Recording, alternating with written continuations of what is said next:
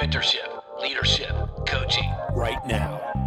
It's the Coaching Podcast with Matt Marvin and Tom Tony. So I find myself again and again, Matt. I don't know if do you remember the Incredibles, the movie The Incredibles? Oh, yeah. right. So the bad guy starts talking a lot. Yeah, He- he's he goes into this monologue. monologue. He's monologuing. Yeah, he's right. That was monologuing. the whole thing. He's monologuing. yeah, I find myself monologuing a lot as I'm coaching.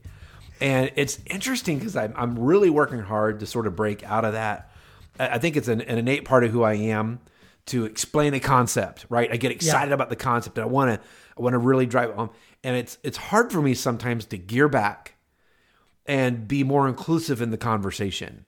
I find that sometimes it's almost frustrating if I'm just being really honest and transparent to feel like I've got to wait for everyone to sort of you know, to, To draw it catch out of up. them versus just Yeah. saying, "Oh, here it is," you know. Yeah. Uh, so, I mean, have you ever experienced that? It's just like you get on a stump speech almost, and it's like 15 minutes later, I'm like, "Oh man, that's right. There's a room full of people here." totally. And I, I got to tell you, you know, if if you ever do any coaching, you will find yourself at some point doing that very same Monologuing. thing.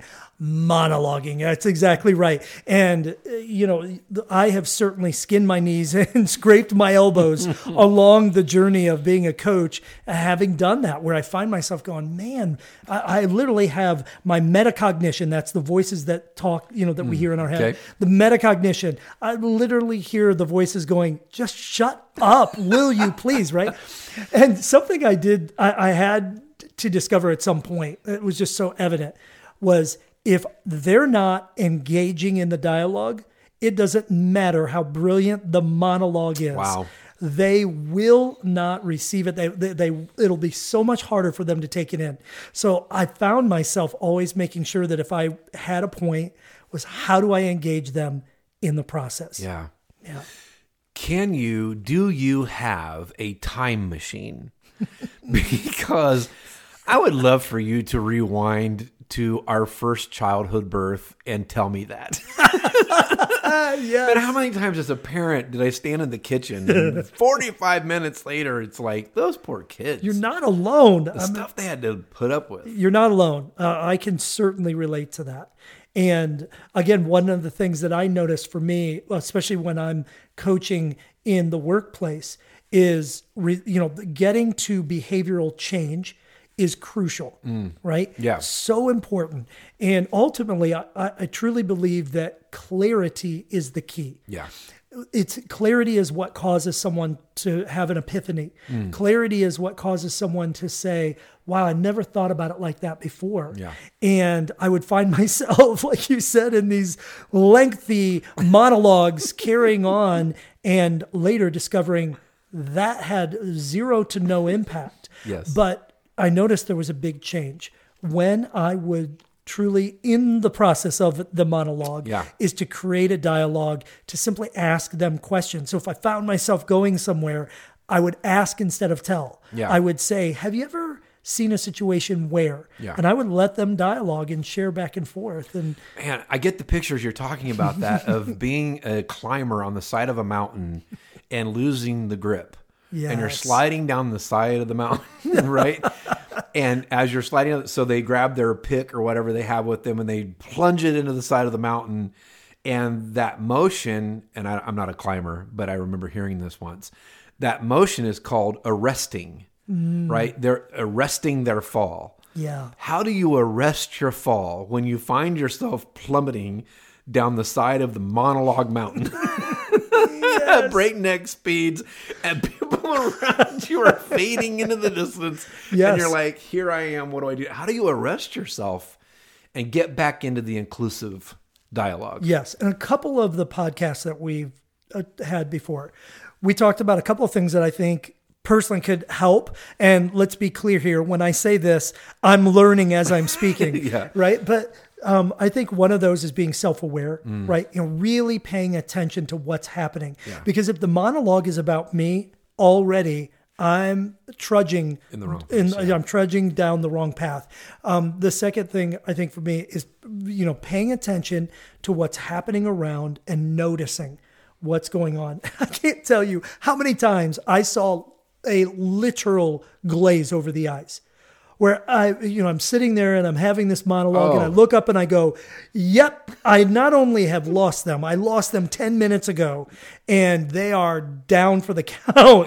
and, Absolutely. and so I think a key to that is a trigger to remind you to ask. Again, I think the best, easiest way is to ask a question, right? So Yes. if you find yourself in a monologue, you know, it kind of reminds me of, and you're in the middle of this monologue, monologue and the ability to go, it kind of reminds me of a time when, when we went climbing and I stop and go, have you ever gone climbing before? Have you ever, have you ever gone camping?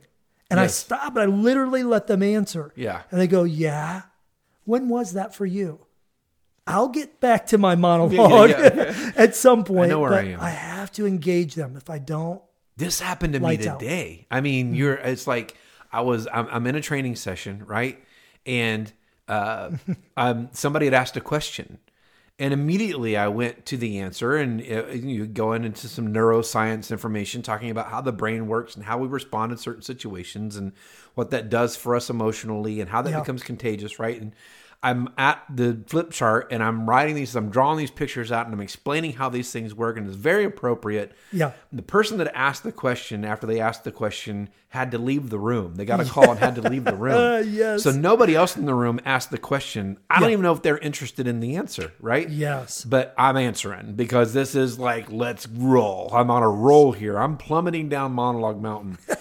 and I turn around and I turn around and I look and literally I think a couple people were falling asleep. Yeah. And I said to them out loud, I said, is this resonating with anybody? yes, great question. and nobody answered the question. It was like, no, Yes. it's really not. This is good for you, and for me, right? As the monologuer, this is great for you. You're having fun, but we're not really getting much out of Oh, it. it's so hard too. Oh, man. Yeah, I, I teach a Demoralizing. master's program at one of the universities, and we had a session at an area in Cincinnati called Camp Joy.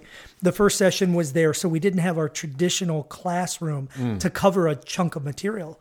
And even though I gave the heads up that our next class was going to be a lot of content, Yeah. and they said, We're all in. We had so much fun at Camp Joy. We're okay with it. I want you to know that at about three o'clock on day two, we're in the, or excuse weekend two, I should say, and we're in this classroom. I look up and you know that moment when, yeah, I know some people check out, but you know that moment when you see the person who's most engaged check out? Yes. And you go, uh oh. Man. Like it's, I'm not a little down this path. I'm Yeah. way down this path.